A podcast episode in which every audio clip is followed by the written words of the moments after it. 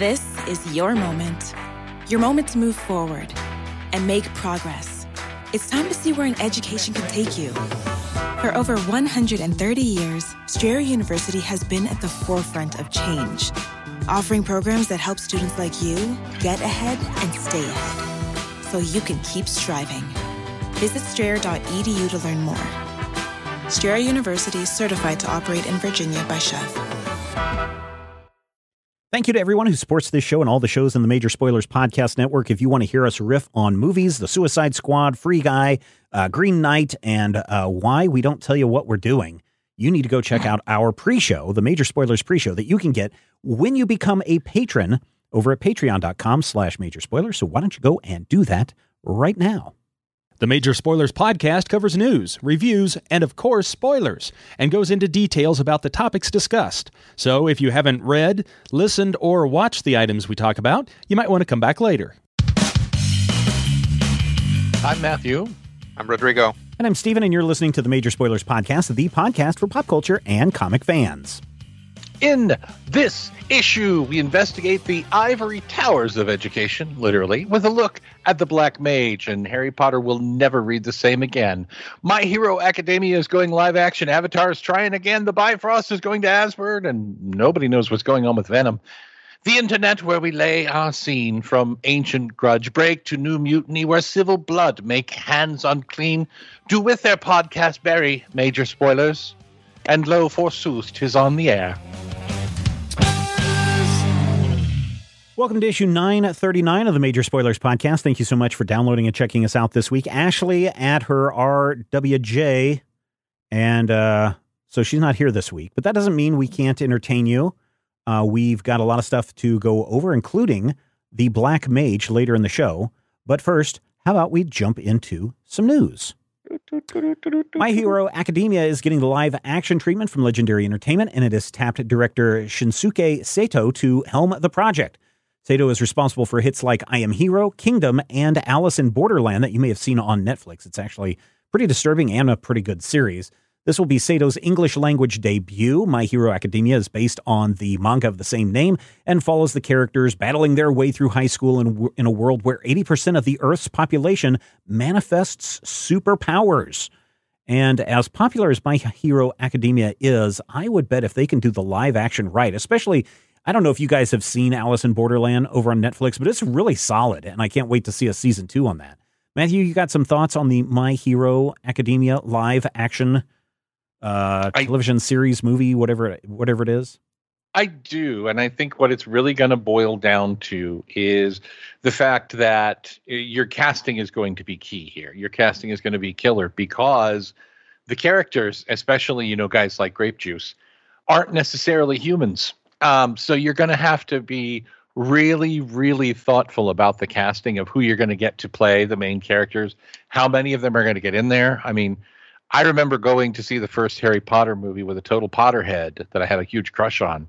And she was so disappointed at how much had to be cut to make it into a live action film.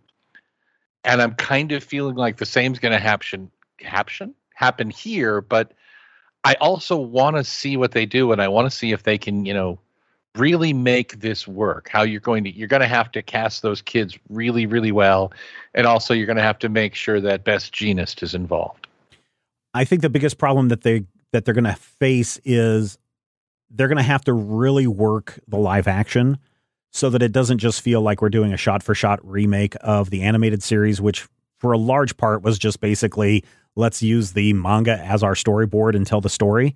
Um, there's there's going to have to be some changes going on. Otherwise, it's just going to be oh well, we've seen this all before. I was hoping for something a little different.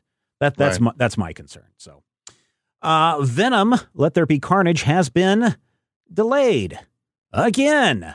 Sony Pictures mm-hmm. has announced that due to the pandemic, the next installment of the Tom Hardy Venom series will now open on October 15th, 2021, just about a month, half of a month later than what it was originally scheduled to open. Andy Serkis is directing the uh, film. The 2018 Venom was a quote unquote surprise box office smash, generating $855 million at the global box office, unquote. The sequel stars Woody, Woody Harrelson, uh, Michelle Williams, Reid Scott, Naomie Harris, and of course, Tom Hardy. Now, we were talking about this a little bit in the pre show, Rodrigo. uh, mm. about uh, why this is delayed. Duh, COVID. Um, thank goodness by October, this is all going to be cleared up and people yeah. can just go about their business as normal on October 15th, everybody. Just mark that down in your can- calendars. COVID gone, October 15th. Sony Pictures said so. By, by October 15th, we can all meet back at the Winchester for a pint and this will all blow over. um, yeah, uh, I mean, good. It's good. It's good that they're pushing it back um, because I, I think partially they're like, well, people aren't going to go to the theaters if there's a, a, a rampaging COVID outbreak. Um, but but I think more so they're like, I, I just don't want to pick up like the Miami Herald and says like 500 million cases of COVID tied to uh, Venom to uh, like opening yeah. day, right? Yeah, like, super spreader event. That. You don't yeah. want the you don't want the virus trackers to or the what is it like contact tracers to figure out that it was your movie that killed the entire population of Boca Raton. Yeah, here's here's the here's the issue that uh, Sony is in. Uh, if you are releasing a Black Widow movie, well, you're Disney. You've got your own streaming service that you can charge thirty bucks a pop to. If you're uh, Warner Brothers and you want to release Dune, you've got HBO Max that you can release that thing to right away. Same way with Paramount Plus. Same way with all the other streaming services. I'm not aware that Sony has a streaming service that is big name that people are aware of that they could do even a simultaneous theater and streaming release at the same time. And so when it boils down to it, yes, it is a COVID issue and we all need to be aware of this stuff. But at the same time, Sony doesn't have any other option. They don't have a streaming service they can push it to where they get to keep, quote unquote, keep 100% of the revenue. Now I realize Disney Plus, they get the money, they paid Disney for it, blah blah blah blah. Uh, but it's all the same. It's all the same bank account.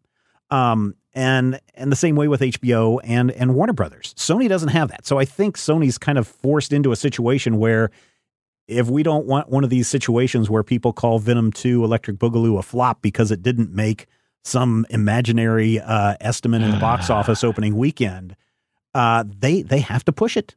They have to push it because they've got nothing else to do. Now, would I just wait a month and hope everything gets cleared up? Oh my God, no. I mean, this is something that, hey, why don't we just push this to May of 2022 and hope for the best?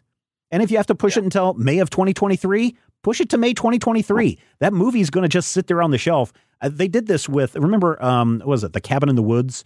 That movie, uh, the Joss Whedon movie. It sure, sat on the yeah. shelf. It sat on the shelf for like two years until Chris Hemsworth uh, became a thing with Thor. And then suddenly they're like, "Ooh, we better put this out so that we can make money on it." That movie's going to make money whether it sits on the Venom is going to make money whether it sits on the shelf for for one month or two years. It'll be fine. Now, of course, that affects bottom lines if you have to come to the end of the year and say, "Oh, um, uh, Sony, you said you were going to release a movie this year, and how much did you spend on that? And where's the money coming in from that?" That's where they that's where they start to feel the pressure. But honestly, set it on a shelf; it'll come out when it's ready to come out. Yeah. Age it like cheese. Yeah, exactly. Yeah, providing that you know none of the actors uh, pass away before your film release. Age it like beef. Then of course you've got another reason to draw more people in. Yeah, I, I, as as as morbid as it is, that could that would that I would mean, actually help. Look at Batman. Yeah, no, absolutely, absolutely. Um, okay, uh, let's see.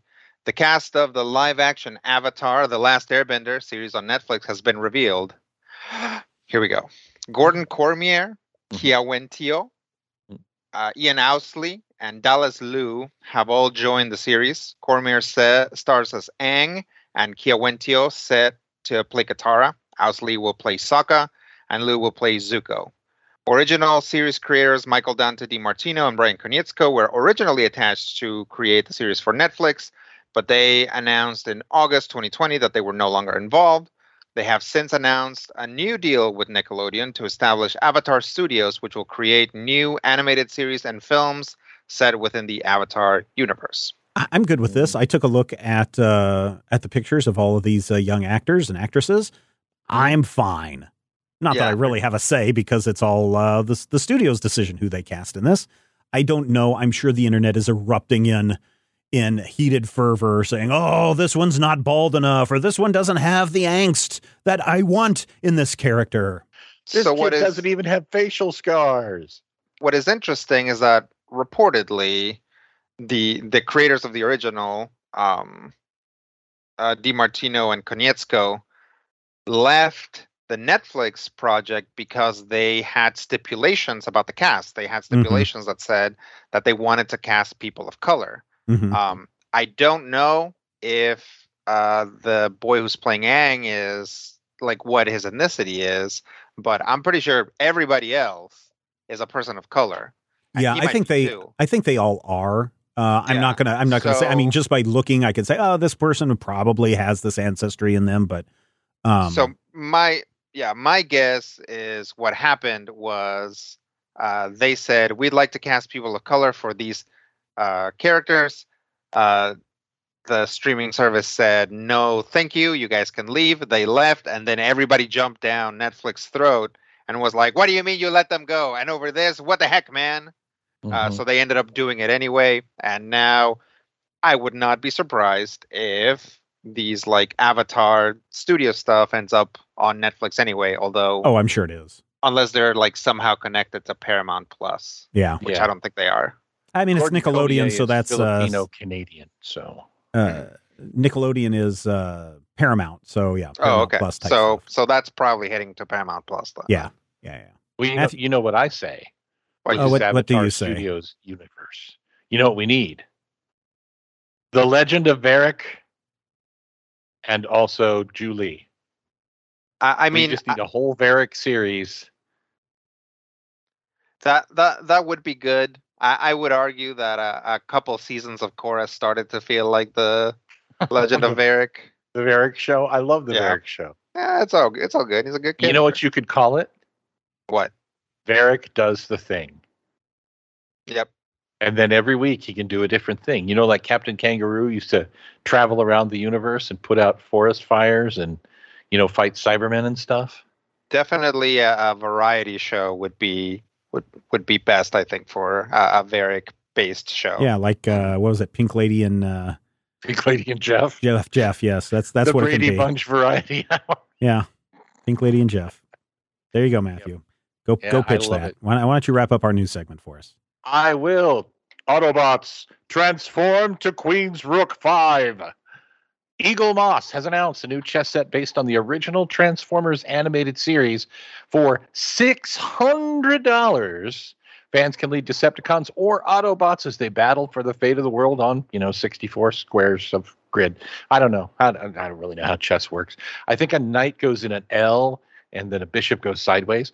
Anyway, the Kickstarter campaign is running till the end of September. They're looking to raise $300,000. Currently, they're sitting at about, if my math is right, 20% of that at 60 grand. That's uh, that's only like hundred complete sets. I know, but Right? even It- or- so, Yeah, so I it's it's a little pricey, but it got me thinking. You remember uh, what was it? The Franklin Mint or whatever used to have The the, Civil War Civil War chess. chess set, where every month you got like one or two figures to for where over 95 a month. Yeah, so uh, take that times what 20, 40 characters or whatever it is. So I'm sure it's the kind of the same the same thought process. I'm just curious if there are enough I I mean, we see campaigns speaking of Avatar, uh, the Avatar RPG blew through its its first blew through its goal on the first day. We're Yeah. now 3 or 4 days into this Eaglemoss thing and they haven't even gotten close to that. So maybe they have something coming up on the back end. I just I know people like novelty things, but I just I just wonder what's going on here. I'm not saying it's a horrible idea, but I could think of other uh, other things that I could spend my six hundred dollars on. there are a lot of Transformers fans in the world, and there are a lot of hardcore Transformers fans who would be willing to drop six large on a chess set. The question it's really going to become are there enough who are going to know about this and get involved in this? Because, Well, there I you go. Major spoilers doing a service to help promote Eaglemoss, who we will never see a dime from in this Yep. n- news segment slash advertisement. Just get me a King of Optimus Prime. And Yeah, so if you've if I don't know if you've looked at all of the I don't know if you've looked at all of the uh, the set pieces. So here here's the uh, set pieces uh, for the Autobots. Optimus Prime is the king. Uh, Mhm. Elita One is the queen. Ultra Magnus Bishop. Grimlock Bishop. Uh, Hot Mhm. Rod Knight. Springer Knight. Ironhide Rook. Ratchet Rook. Arcee, Blue Streak, Bumblebee, Jazz, Prowl, Sideswipe, Sunstreaker, and Wheeljack are all the pawns. Wow. On the Decepticon side, we have Megatron King, Starscream Queen, sure. Sky Skywarp Bishop, Thundercracker Bishop. Uh, Knights are Shockwave and Soundwave. The Rooks are Astrotrain and Blitzwing. And then we have Brawl, Frenzy, Laserbeak, Ravage, Rumble, Scrapper, Shrapnel, and Thrust are your pawns. Wait, Brawl? Yeah. Brawl. That's what it says. okay. That is what it says. The thing about Brawl is Brawl is part of a team of five. He's one of the combiners that turned into Bruticus. So having Brawl without his other dudes just mm. Uh, Mm. Yeah, that's a that's another thing. Is like it would make sense for the pawns to be the Constructicons or whatever, right? Well, and I mean, yeah. you have eight pawns on the board. There are only uh, five yeah. Constructicons, that's true. but even so, you know, I, I I'm down with uh, everything, pretty much everything, uh, but the rooks on the Decepticon side and brawl.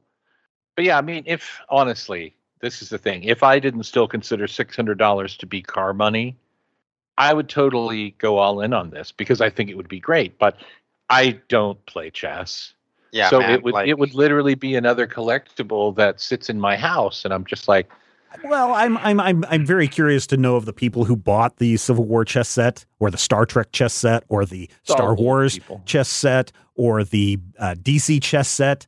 Uh, for those of you that have bought those and listening, can you tell me how often can you write to us podcast at majorspoilers.com and let us know how often you pull that Civil War chess set off the off the mantelpiece and and play it with uh, you know, or your Star Wars, your Star Trek or whatever one because they all had their own uh, chess sets. Uh, yeah, drop drop us an email at podcast at majorspoilers.com or you can join the conversation about these stories and more over on our Discord server. You can join the Discord server for free. There is a link in the show notes. I'm not going to read you out the address because you'll never remember it by the time you rush to your computer. Just open up your show notes for this episode. It's right there. Just click on it. It'll open up Discord. You can get in there for free and have fun with everybody and talk about this show or a lot of the other things that are going on in the comic book, television, movies, sports ball, uh, art. I forget what else. There's a whole bunch of other stuff. And RPGs. RPGs, right? Yeah. There's also secret channels. Now, you may be asking yourself, wait a minute, did you say a secret channel, a secret Discord channel? How, Stephen, do I get access to this? Well, dear listener, here's how you do it. You become a patron over at patreon.com slash major spoilers. Uh, I believe it is the silver level membership and higher. You get access. You can connect your Patreon account to your Discord account. And when you go into the major spoilers Discord, there will be bonus channels where you can uh, talk about Critical Hit a week early. You can go in and, and partake in the VIP live chats each month. Uh, you can go in and listen to the Dueling Review podcast live that we record Thursday nights at 8 o'clock p.m. Uh, you can also be part of the GM Roundtable and a whole lot more. That's uh, the perks of being a patron. So go to patreon.com slash major spoilers and sign up today. We're going to jump into some reviews real quick.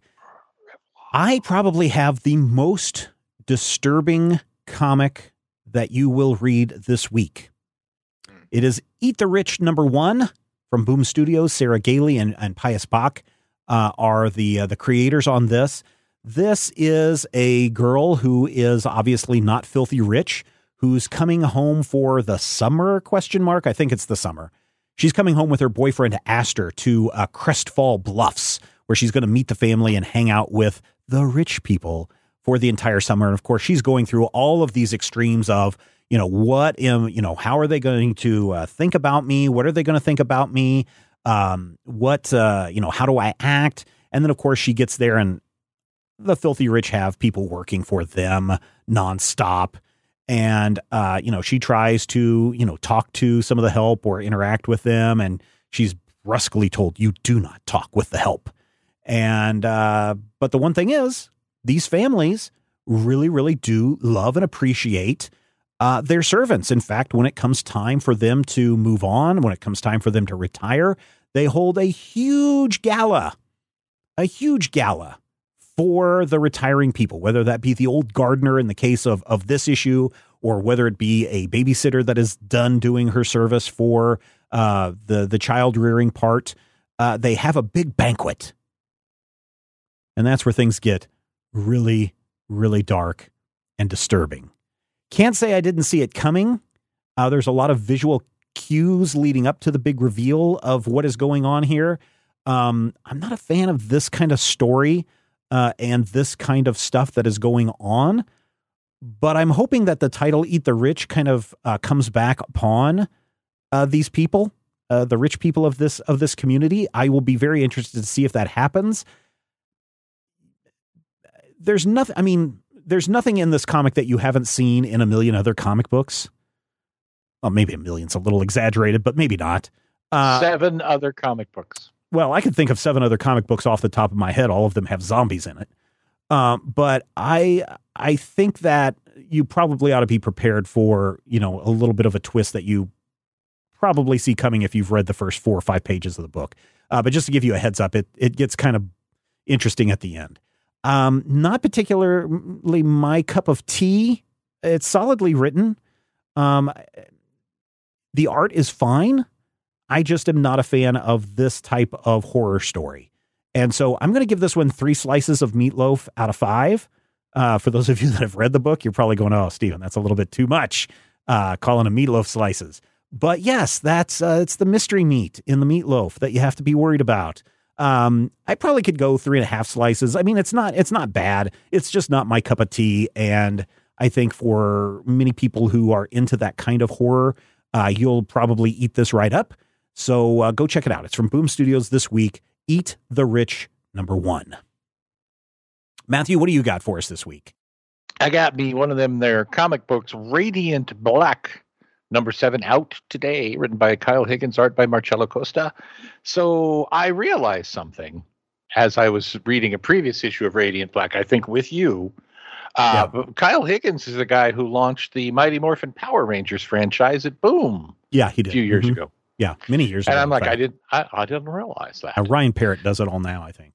Yeah, Parrott and um, I think there's another dude, uh, Sina Grace, if I'm not mistaken. Um, but here's the deal about Radiant Black. Radiant Black, the first four issues seemed to go somewhere and then didn't. Radiant Black number five made a huge swerve that uh, Stephen and I both were kind of shocked and entertained by. And then Radiant Black number six made a very bold choice to jump out of sequence entirely and go back and tell us what happened with the villain of the first two issues and understanding how that villain got to where they are today. So, Radiant Black number seven actually picks up from the last page of Radiant Black number five. Now, if you read Radiant Black number five, you know that, uh, okay, spoilers coming here, so uh, plug your ears and sing the Star Spangled Banner it ended with the reveal of a pink radiant and a yellow radiant. And now all four of the radiants, red, black, pink, and yellow, are being chased by a weird, evil, glow in the dark ninja who has powers that rival their own. Interestingly, though all these characters have similar powers, they use them differently. And when working together, one of them can do things and the others can't necessarily do it, but they can all share the power if one of them is doing it. And I really appreciate that sort of lean to it. Here's the real steel deal, okay? My name is Matthew, and I am a particular breed of nerd. I like a metatextual story, and I like it when the story does goofy things like uh, casting Lynda Carter and going nudge, nudge, wink, wink or having you know Supergirl's mother be played by the actress who played Supergirl in 1984. All of that stuff is wonderful for me. So, at the point that Radiant Black number seven dropped a whole slice of meatloaf for me, you have to understand exactly how weird and how above, you know, uh, just beyond the pale this is. Doing really well. Characters are fighting, fighting, fighting, fighting. Teleport to Tokyo they have their fight. They all run away, and two guys standing on the street corner look at each other, and one of them says, "Which Sentai is that?" that right mm. there, and I, it shouldn't, but it really did. Just great, right up against my spine, and it hurt me in a way that I can't understand. It's too on the nose. It, it, it really is, and you know, it's it's an anomaly because this is a very solid issue. Oh, because oh come on, I think that that's a joke that people have been waiting for for seven issues. So at some point, you've got to drop it, you've got to drop the joke and say, yes, we know what we're we know what you're all thinking. You know, I believe that anvils need to be dropped, and I believe that dead horses need to be beaten. And for me, the rule of three is just the beginning. I am perfectly willing to drag a joke screaming through the mud but for some reason, that one threw me in an issue that's, you know, mostly actually pretty good. It's not as solid as previous issues because the introduction of yellow and pink happened two issues ago. And most of this issue takes place without any real explication. So we're not getting more information. We're just kind of getting fights. And, you know, I'm fine with that. Comic books, they need some action. But I feel like by the end of this issue, one of the major conflicts is still right there and still kind of, you know, grating against the characters. Radiant Black and Radiant Red are not happy. And I really feel like the ending sort of comes out of nowhere. There's a, a sensation when you're reading a comic where you're like, oh, yeah, I've probably got another five pages of this stuff. And then it's like, boom, we're done. So no, I would call that maybe a pacing issue. That said, I really love the art in this book. I really like the underlying premise, and I feel like, much as I hate to say it, uh, it's going to read great in a trade. so, Radiant Black number seven, three slices of meatloaf. It's a solid comic. It's a good comic, and I can almost forgive them for the Super Sentai joke, and then I'm just going to sigh and you know move on. All right, there we go. Uh, Rodrigo, you are wrapping up our reviews this week with a look at Norse mythology two, number three is what I'm guessing. That's the one that is out this week. That's, that's a total of Dark Horse Comics. Yeah, Norse mythology, volume two, number three, um, of six, I believe. Uh, written by Neil Gaiman and P. Craig Russell. Um, so this is uh, an, a comic book adaptation of Neil Gaiman's Norse mythology book or series or something. Um, so again, always, uh, as always with this series, like be aware that this is being filtered through Neil Gaiman, right? This isn't necessarily a uh, like a historiographically correct, like mm-hmm. what what what is the core of these tales. These are tales being retold by somebody. Um, so in this story, uh, it's about this one's actually about Thor and Loki, which I think a lot of people when uh, when they started reading Norse mythology were like, "Where are Thor and Loki?" Um, this one actually features Thor and Loki, um, as opposed to their siblings, half siblings, uh, parents, and people that are made out of spit. Um, so, in this story, we have uh, Thor and Loki and this other character who is, you know, part of the story. But it's funny because he's younger and he kind of has a superpower, but not to the degree that they do. Um, so it, it it feels very much like kind of a Mary Sue character, or you mm-hmm. know, just like or like a kid sidekick mm-hmm. character that's like thrown in there to to to be a stand-in for the audience. Mm-hmm. That way, like Thor and Loki have to explain things, and it's true. It happens. Loki gets him to do something, and it turns out to be bad. And they Thor gets in like runs into problems because of it. So you know, it's it's actually a pretty fun dynamic. Probably the my favorite part of this is uh, they meet a giant. The giant uh, helps them by holding something for them. Then they need it back, but the giant's asleep. So Thor tries to wake him up and he can't. So he hits him as hard as he can with Mjolnir. And the giant like briefly wakes up and is like, "Oh, I'm sorry, guys. I think like a little tiny leaf fell on me, or like a tiny like a, the tiniest acorn maybe. Anyway, I'm gonna go back to sleep." Right? You don't see that a lot in in definitely modern and other retellings of Thor like here's a character who is just like like Mjolnir doesn't even factor into their like their cognizance. Um, the story takes us all the way to Jotunheim, um, which is where the Giants hang out. So we'll see where it goes from here. Probably uh, they're gonna get into some more trouble. Mm-hmm. Um, it, this is it's fun, you know. Uh, the the way that it's told, it is told in that sort of folk tale style, which I really like. And if you, if any of you have read my book, I like so much that I basically wrote a book in that style. Yep. Um, so I I really appreciate it. I appreciate like it's when you're when you're doing folk tales, it's like almost better that things aren't really explained or that things are just like, yep. And then this character, who was this character's child, showed up, and it's like, do we know who that father character is? No, but somebody does. Somebody somewhere does, and that's important. it's important that this character is related to this other character, even though it's not relevant for this story, right? All of those things, all of these trappings, all of these things that feel like are part of that oral tradition are very good and very satisfying. Um, I'll give it four slices of meatloaf. Um, it's it's fun times. Really, the the only issue that these tend to have is that they're kind of cut in weird ways. The stories Mm. don't always Mhm. seem to fit very well in the like what uh 24 page comic format. Yeah. Like it feels like there needs to be sometimes more, sometimes less. Um, yeah, eh, that's that's really the only issue with them.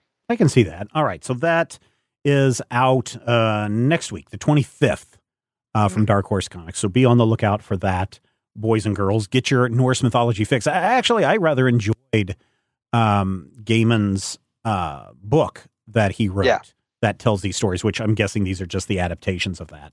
I So, think so. Yeah. uh, yeah, definitely, definitely worth uh, go checking out if you get the chance and if you are so inclined. And guess what, ladies and gentlemen, we have a link in the show notes where you can purchase all of the issues that we have talked about uh, via the Comixology um, digital comic book service. Now, these are affiliate links. So if you do decide that you want to go and buy uh, Norse mythology or you want to check out Radiant Black or Eat the Rich, you can click on that link that is in the show notes. That'll take you over to Comixology. You make your purchase. A little bit, and I mean a very little bit, comes back our way. But if that means that we can buy a few more pellets to feed the hamster so that we can keep the lights going for, you know, a few more hours, it is Rob greatly, greatly appreciated. No, he doesn't have a name. If Bob wants to have a name, he can learn to run a little faster so that we don't have to worry about uh, do we have enough electricity to have Ashley on the show this week. So, Bob, if that is your name, uh, get busy. And dear listeners, if you want to make sure that Bob gets fed and doesn't starve to death, then uh, you definitely should buy some uh, some comics through that Comixology link, Buy- or Buy some even better, or we kill this hamster. even better, become a patron over at patreon.com slash major spoilers. All right.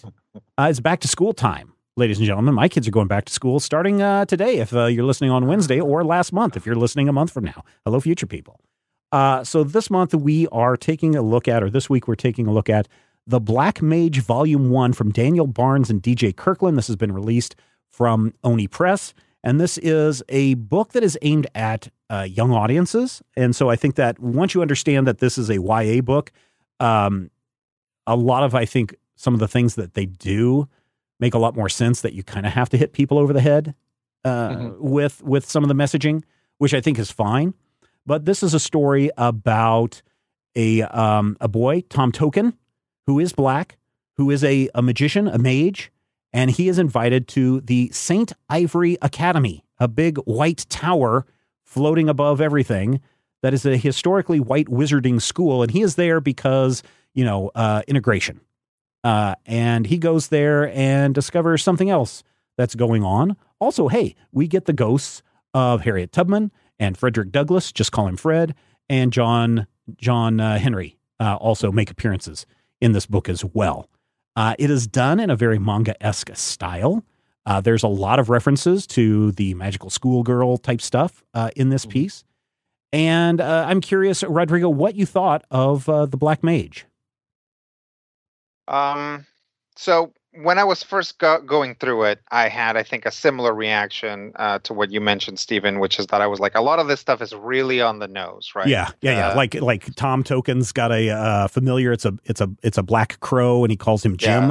Yeah. named Jim. Yeah. Uh, the that one actually that one actually does bug me because it's like it, it's not something like for example the the headmaster of the school's last name is Lynch, right? Oh, Mhm. Okay. That, yeah. Yeah. So, um, but I'm like, why would the why would a friend of the main character be named Jim Crow? That doesn't make sense. Right, right. But anyway, aside from that, yes, I mean this this comic is really on the nose with its imagery. Um, and at first, I was like, well, where's the fun in that? But then I realized that you know people watch and read material that is clearly meant to be allegorical Mhm. for race relations, for same-sex marriage, for all this other stuff, and it, they just don't get it, right? It Right. just flies completely over them. They don't see the metaphor, uh, no matter how uh, elegantly the the author points at it. So I'm like, you know what? I, I think this is this is good. What I really like about it um, is that by really just having uh, regular old racism be part of this universe, um, it uh, kind of grounds it, but also um, it it's not like it, it, it also doesn't give you an out, right? We read a, a comic a long time ago where uh, only black people were superheroes or only Right, black people right. had superpowers. Yeah. Um, I don't remember what the book was called, but in that book, it turns out kind of that like that anti-black racism comes from like a specific person and an organization that are doing it for a specific reason and to me that really deflated it because the the original origins of racism the real history of racism is bad enough you don't need to give it to a supervillain Mhm. um, because the idea that you can fix it by just punching someone in the face hard enough is is weird right and i'm not saying that that's necessarily where that comic was going that was just set up in the first volume that we read Yeah, that in was this black. one- Black is the comic you're thinking of. Yeah. So in this one, racism is just racism. You can't fix it uh, except by like the work that you do, by like the privilege that you have, and putting it towards that, right? Which is the only way to really fix racism in any given organization or whatever. So Mhm. I appreciated that aspect of it. Yeah, I at first I was kind of taken aback by wow, you really are hitting people over the head with this messaging where you know all of the wizards, uh, including the the headmaster who's the grand wizard, get it? Uh, they're all wearing KKK outfits. Uh, you know, Right. And you know the Jim Crow as as the crow and these kind of things. I was like, wow, this is really in your face. But then I'm realizing, yeah, like you said, Rodrigo, young kids, younger audiences probably don't get this. In fact, I was doing a rewatch of Lovecraft Country uh, the other day. Uh, Misha Green's uh, great HBO series adaptation of the uh, Matt Matt's mm, I forget his last name Matt Stone Not, maybe it's Matt Stone uh, book and in the very first episode they go into a diner and the three black characters have to run because the people in the town come after them with guns and are chasing them down the street and shoot them at him and the person I was watching it with was like why are they shooting at them? And I was like welcome to racism in the 1950s uh, some of this stuff is still around today uh, and had to explain some of the uh, horrible history of of our own city in which we're living.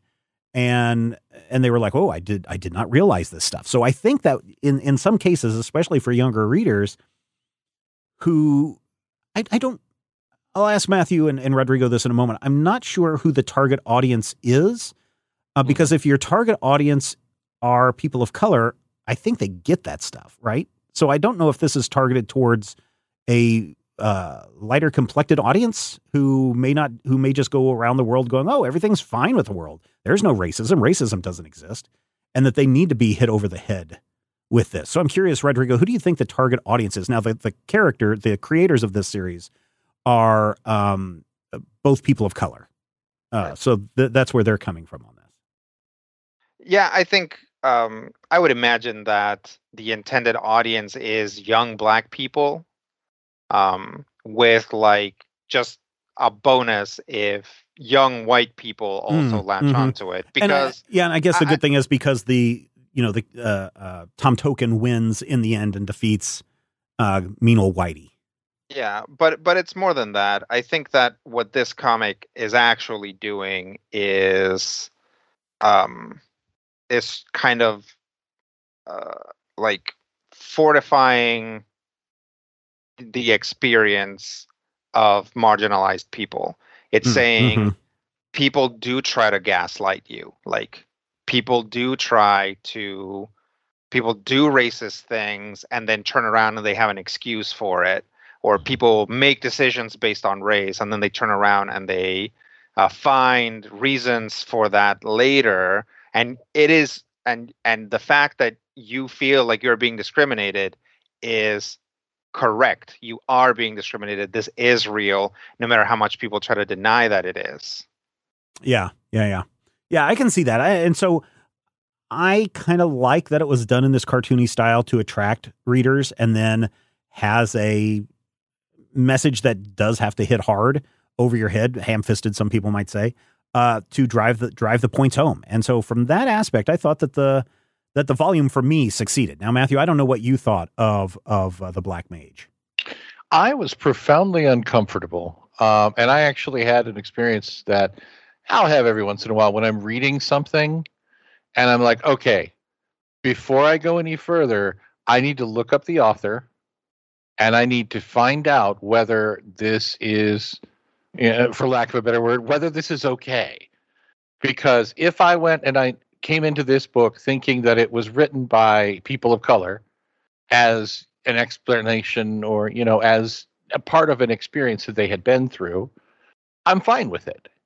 But if this was not, you know, if this was somebody trying to impart these bits and pieces, the joke about, you know, Lynch and the ghost of Harriet Tubman, and the moment where I realize, yes, that character is in fact named Jim Crow, I feel like it would have been an entirely different matter. And I feel like the difference is really one of, uh, I think reading it and knowing who the creators are makes it feel like not just you know a parody but also something that's trying to educate me. And so when i felt profoundly uncomfortable that's by design.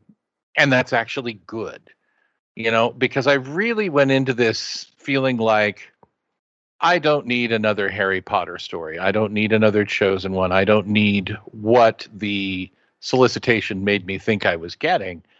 But then I got what I actually got out of it, and I went, huh.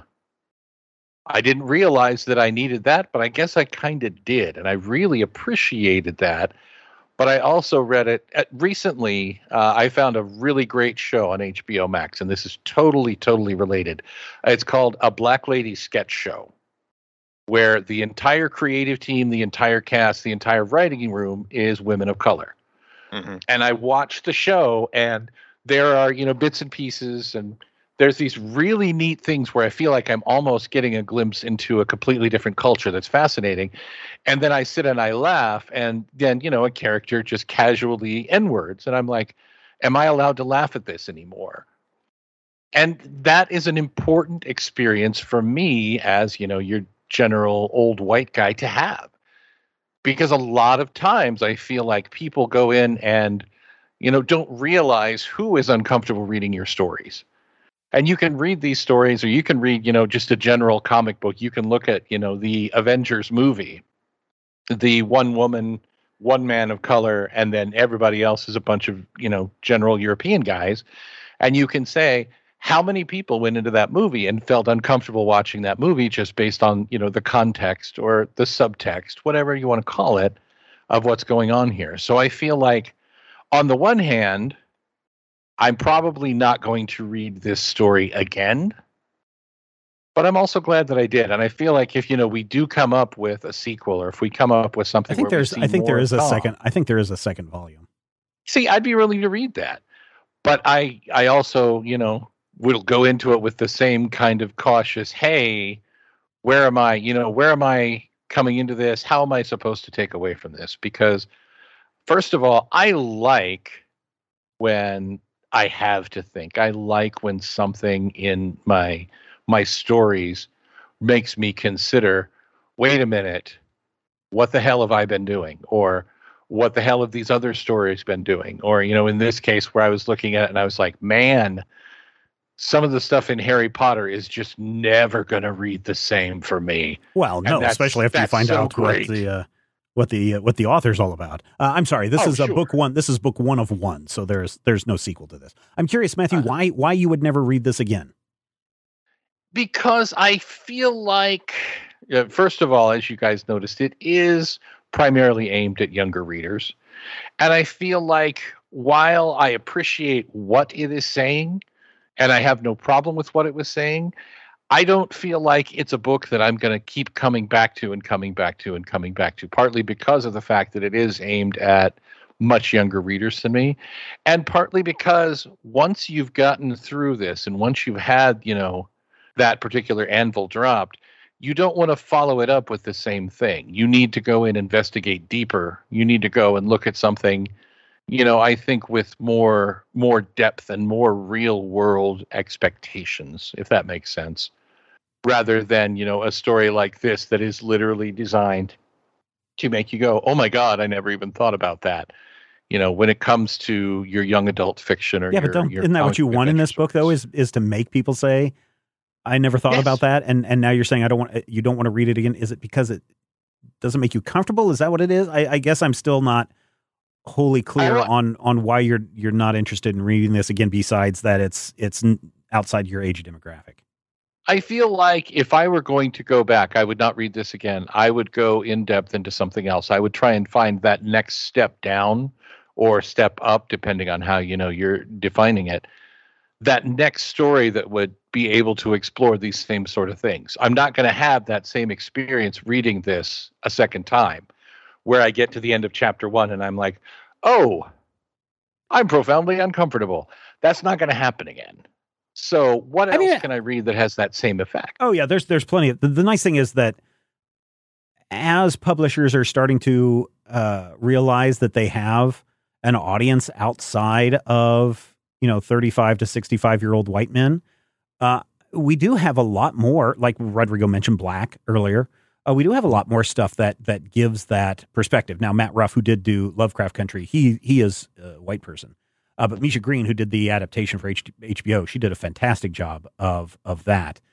Um, but yeah, there is a lot of other stuff that will explore these issues. I think that there is some repeat readability in here, for at least from my standpoint, because as you read through it, and you're like, well, that seems heavy handed, and that seems this, and this seems this. I think even as a a second read through or a third read through, or however many times you might want to read this in the future, it might be another a, a great place to just kind of reground yourself. You know, oh, did I did I you know stray too far? Did I suddenly realize that I'm starting to do all the things that I didn't think I was doing again? Or reading this and going, oh, I hadn't. Now I'm looking at this, knowing what's happening next. I can be a little bit more critical in this section to see if there's any other meaning that can be gathered uh, from this comic. So I think that there's some readability in here. I think this is definitely uh, young.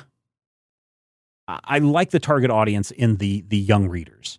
And now it says young adult or it's YA, so young adult is what uh, ten to fourteen, and I think that's probably a, a good age. Although I, you could probably give it to a to an eight year old and they wouldn't have a problem with this either. Um, but yeah, I, I, I rather enjoyed this, and I think that there is a lot of re- rereadability to this. Uh, I know a lot of people re reread the Harry Potter books again and again and again because it's like, oh, I just like the story and I want to go and explore these different themes that I that I didn't pick up on the first time. So, um, I may disagree with you there, Matthew. I think that the for me, I think there's some re- rereadability in here, some other enjoyment that can be done, especially on the art side. Rodrigo, I'm curious what you thought about the the heavily manga influenced art in this. Yeah, I I enjoyed it. Um it's uh it's it's interesting. There are a lot of um mostly there are a lot of sort of verbal references, like pop culture references, mainly to Mhm. like video games. Mm-hmm. Um but I think uh, at some point somebody pulls out like Sailor Moon's wand or something. Yes. Um, so uh, it's it's it was interesting to kind of see these characters and then see like visual references as well. Uh, not to mention that it, the artist does a pretty good job of uh, of communicating uh, Harriet Tubman and Frederick Douglass, Uh-huh. who are you know real people. Yeah. Um, as you know, sort of a, a more stylized cartoon versions of themselves. So I want to. I want to. I, want was good. another. I want another volume of this just so I can see the further adventures of Harriet Tubman and uh, Frederick Douglass and uh, John Henry as as as wizards, as, right? yeah, as wizards, as real people. Yeah, I, I was just like when I first started reading the book and I was into this uh, stuff that was taking place, uh, you know, during the pre Civil War. I was like, oh yeah, I'm down for this. If that's what this whole book is set during, you know, the 1800s, the uh, you know, the 1840s through the through the 60s, I totally would read a whole volume of Frederick Douglass and Harriet Tubman taking on the uh, the Klan. That would be awesome. Um, Yeah. the the one thing that I that I that I worry that happens when you do put in pop culture references, uh, like are scattered throughout here, is does that stuff age? And that may be to the point, Matthew, where you're saying maybe it's not rereadable in the future. What happens when people are not aware of some of these pop culture influences? Now, I'm, I'm not saying that Sailor Moon will ever fall out of public awareness, but it might. And so Right. I'm, I'm curious at how many people would look at this and go, I don't get it. Yeah, and that is, you know, that is something that you kind of have to take into account when you're looking at any type of story, but when you're specifically looking at a story that's trying to make, you know, a point with real world consequences, is I always worry that something is, you know, somehow demeaning. That, you know, say taking a character like Harriet Tubman or, you know, a real world figure like Frederick Douglass and saying, and now they're wizards. Does that, you know, does that really serve what they did in real life. And that's a difficult, you know, row to hoe, but you're also kind of trying to do the yeah, as Ben Stiller said in Reality Bites, you've got these kids and you gotta you gotta feed them the meatloaf, and sometimes you have to go, oh, look, it's an airplane. But I don't know. I definitely agree with you. I wonder about some of these pop culture references, especially the ones that I didn't get. Um, because again, you know, Because I'm you're old. totally I'm hip. I'm with it. You know, today I went to the McDonald's. I got me a Saweetie meal. I came home and I'm like, well, eat me my Saweetie meal. Yeah, what's what's the special thing on that one? Because I'm not. I I, I looked at it the other day and I was like, I don't understand what makes this uh, special. It's just a Apparently, Saweetie, uh, the rapper, uh, co-branded with them. oh, this is like that. own- uh, that's like that one uh, McRib meal Yeah, or whatever it was like a while ago. Oh, okay, yeah, yeah, okay. Where you, you get like her special Sorry, sweet and sour we sauce. diverged. Let's bring it back around. Let's but but we're still here. You know, we're doing that same thing. Culturally speaking, is it something that's going to last? Are you going to in five years look at this and go, uh, what in the hell is Rick and Morty Szechuan sauce? Yeah, yeah. and so you know you you do at at least i do always wonder whether when you whether you take real world events and you put them in this fantastical setting are you doing the real world events a disservice Yeah, and I think I think that is a, so. I think if you're going to use pop culture references, you have to use you have to use the things that are like the biggest thing, right? You can't put in some sly reference to something that ha- happened on page 27 of a book that only sold 200 copies and expect Well- a lot of people to really get it, right? you So- can but it's just going to be there for the diehards Right. But so in order for it to work and to last, that's what I was getting to is the lasting part. You kind of have to use the big stuff, right? You do have to use the the Sailor Moons and the Harry Potters and you know those kinds of things so that when they do pop up, people are like, "Oh yeah, I get this. Yeah, I I know something about it." Um so yeah, I, hmm, something to something to think about. What's what's the bottom line for you Matthew on on this on this book, Um, the, Black bottom line for me is definitely check it out even if you don't want to buy it you should give it a read you know and as i think somebody who is in a particular demographic that needs to read this book. If you like me are you know an old white guy or somebody who feels like maybe i don't necessarily understand what it's like to be a person of color or maybe i'd like to feel like i understand more I won't say that this is a book that's going to make you feel like you understand, but it's definitely an entertaining way to get a little closer to it, if that makes sense. You know, it's too bad that uh, so many people don't allow um, discussions of race in their schools anymore because this might be a great way to bring up some kind of discussion in a classroom of kids that are, you know, are open minded and willing to explore ideas and use this as a launching point into something else. Um, yeah, I, I, it's almost like the establishment has been infiltrated by an organization that doesn't want that to be the case. Yeah, exactly. I wonder who they could be. Um, mm. I think they also have hmm. old in their name, Matthew. Uh, here's the thing. I, I, I really enjoyed this book. Uh, at first, like Matthew, when you find out that the the character's name is Token, and you're like, oh, is this where this is going? And then the the, the crow's name is Jim.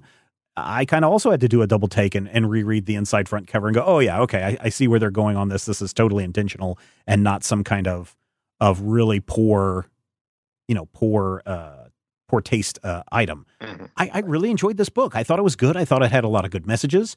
Uh, I I really enjoyed the ending. Um, I I like I said, I would I would love to read Harriet Tubman and Frederick Douglass taking on the the Wizards. Uh, that would be that would be fantastic. I really think that this is a must read book. Um, I don't know if it's a must buy book. I, am certainly the creators would like us to say it's a must buy book. In fact, if you want to buy it, there's a uh, Amazon affiliate link in the show notes that you can use to buy the book. And a little bit goes to them, a little bit comes to us, and I'm sure Oni Press gets a gets to wet their beak as well. So I, I enjoyed it. I thought it was good. I think uh, for some people that are like racism doesn't exist, read this and see if maybe uh, the messaging doesn't uh, come at you a little differently for you to to see perspective and understanding. So that's that's my take on this. Uh, Rodrigo, what about you? Um, we've had there. There have been a lot of discussions of what critical race theory is. Mm-hmm. Um, recently, uh, again, because there are people who don't want this sort of thing discussed because it makes them look bad on account of their huge races and are in control of stuff. Mm-hmm. Um, this uh, so eh, with critical race theory, you when discussing things in an academic setting, you need to make certain assumptions, right? Like when you when you talk about fluid dynamics, you need to make all the previous assumptions of physics and um, everything else that goes into it. Nobody comes in and questions how like a specific thing works. You just kind of have to start from there, and that allows you to discuss a more complex topic, right?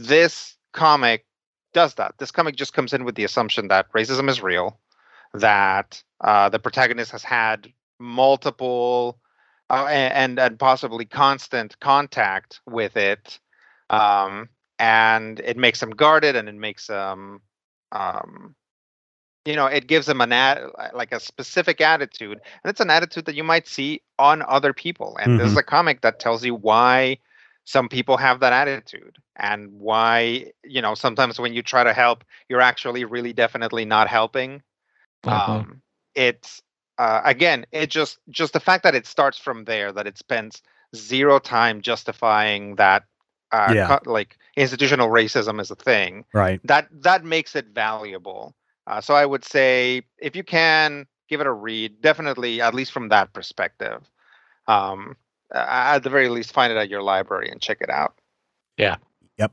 All right. Uh, that wraps it up for this week's show. Next week, oh man, um, I think we're going to be dialing the dialing everything back a little bit because next week it's Mandrake the Magician, and uh, oh boy, those these are the original newspaper comic strips. So we'll see oh. how we'll see oh. how we'll see how that plays out uh, next week on the Major Spoilers podcast. But in the meantime, that's where we're going to wrap it up for this week. Thank you so much for listening, and thank you for being part of the Major Spoilers experience. As always, we love your feedback. We want your feedback. So you can join the rest of the cool kids at the Major Spoilers Discord server to share your thoughts and reactions to the episode, or even better, you can drop us an email at podcast at majorspoilers.com and you might be able to hear your words in an upcoming episode. And don't forget, you can support this show and everything we do by becoming a patron at patreon.com slash major spoilers. And we will be back next week because we know that you love comics and we do too and we will talk with you soon. Take care.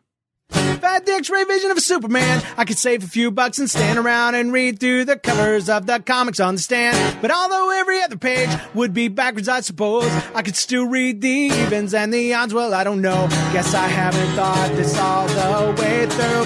Plus, as soon as the comic book store guy knew, he kicked my butt out on the corner. What a major spoiler! What a major spoiler. Think about, about way. If I was hulking green or gray, I could just bust through that brick wall, take their comic books away. But then the little me would deal with all the tanks and bombs and guns. Have you ever tried to read a series with all that going on? Guess I need to rethink this plan. How would I back and board my comics with such huge hands? Guess I already told ya what a major spoiler. What a major spoiler. Yeah, yeah, yeah. What a major spoiler. What a major spoiler. If I'm Stark Raven, rich like a man of iron, might not be surprised to find that I might actually have the hard code to follow an entire storyline. Would I really even need to read up on all those escapades? I mean, who needs such distractions when your sister's such a babe? But the downside is such a beast. Being shot up in a fun be in the Middle East with a King Santo and soldier. What a major spoiler! What a major spoiler! Yeah, yeah, yeah. What a major spoiler! Whoa, whoa, whoa, whoa! What a major spoiler! This podcast is copyright 2021 by Major Spoilers Entertainment, LLC.